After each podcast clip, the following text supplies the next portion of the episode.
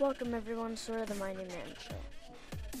Well, before 1849, a young man found a piece of gold. It was a very medium-sized piece of gold. People all over the world came to California. One person was John Chutter.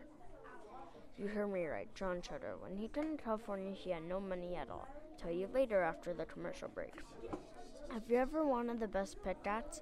And come on down to Chut's Gold Rush store in Sacramento. Now, back to the show.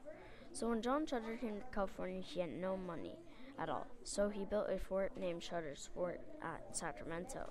When Chutter told an assistant James Marshall to help make the sawmill, he went to go help, and when he was helping make the sawmill, told John Chutter,